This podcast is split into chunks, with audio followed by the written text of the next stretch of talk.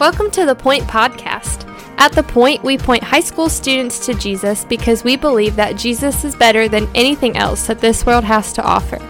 We hope that this podcast is an encouragement to you in your walk with Christ, but that it does not replace the time you're already spending with the Lord. Thanks so much for listening, and here's our awesome high school youth pastor, my husband, Justin Kinley. Hey, what's up, students? Happy Tuesday to you. Hope you're doing well. And man, that means we are only one day away from the first student night of 2021. Man, so pumped about this. We cannot wait. And tomorrow, remember, we're encouraging you to do something really simple and uh, it's not hard at all Every single one of you can do it. And it's just two things. We, we want you tomorrow to wear your shirt and to share your story, right? Wear your shirt. So obviously, like I got a point shirt on right now because I have point stuff on most of the time. So we want you to wear a shirt that you have. And then the second thing we want you to do is we want you to share your story. So post on Instagram, uh, post on any social media that you have, and man, just share with people what God has done in your life through our student ministry. It, it's really that simple. We just want you to be able to share with other people. And man, it is my prayer that tomorrow, just timelines will be filled all over Union County of just people seeing over and over what God is doing through our student ministry, and and maybe someone will come tomorrow night that's that's never been able before, and uh, and then maybe someone can meet Jesus that needs to know who Jesus is and what Jesus has done for them, and so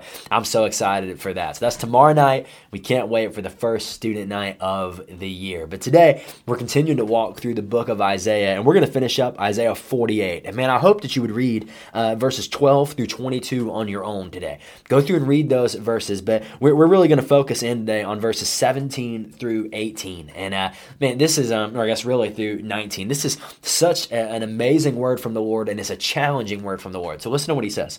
He says, Thus says the Lord, your Redeemer, the Holy One of Israel.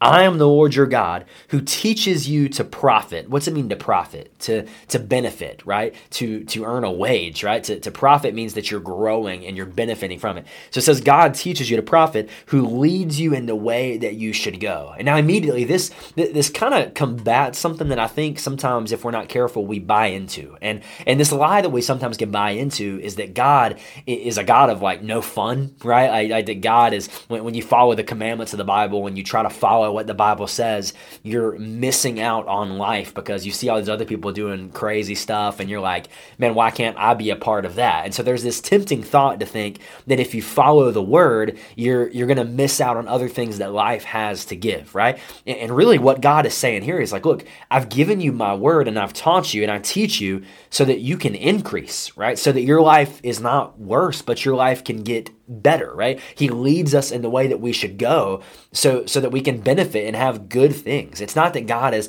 not a God of, of no fun, right? It's not that God is a God who is trying to restrict you in your life. God is actively wanting to give you good things. So he teaches us the way that we should go. So then look what he says. He says, Oh, that you had paid attention to my commandments. Then your peace would have been like a river, and your righteousness like the waves of the sea. Your offspring would have been like the sand, and your descendants like its grain. Their name would have never been cut off or destroyed from me. Do you see what God just said? He said, Oh, that you had paid attention to my commandments. Because the, the, people have not paid attention to God's commandments, right? So God is mourning the fact that his people have basically looked at the commandments that God has given them and said, Nope, we don't need that right? So, so God is mourning this fact for his people that they have not paid attention to his commandments. And God says, if you would have paid attention, then you would have had peace. Then you would have had righteousness like the waves of the sea. That's what he says there. I, I wonder how many of us are suffering in life right now simply because we're not following what God says in his word.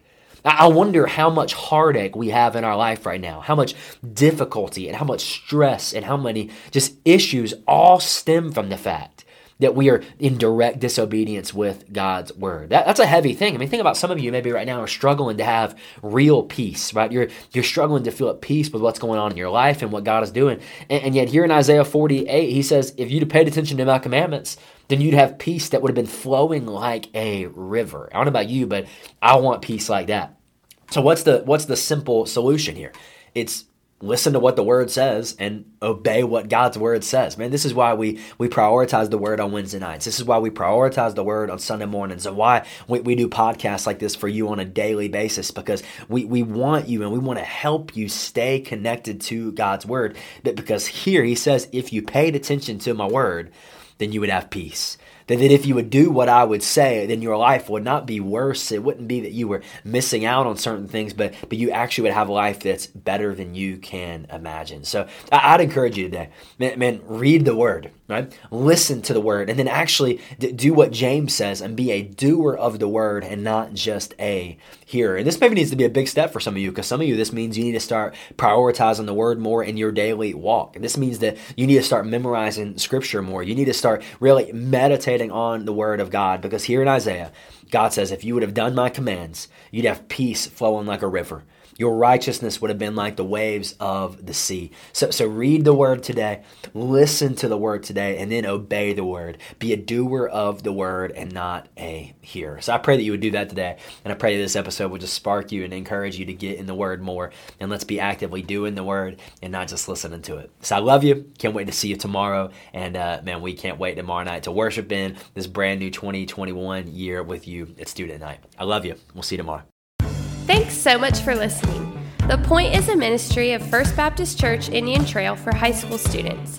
We offer life groups every Sunday morning at 8, 9:30, and 11 o'clock, and we meet on Wednesday nights at 6:15. For more information, you can go to our church's website at fbcit.org.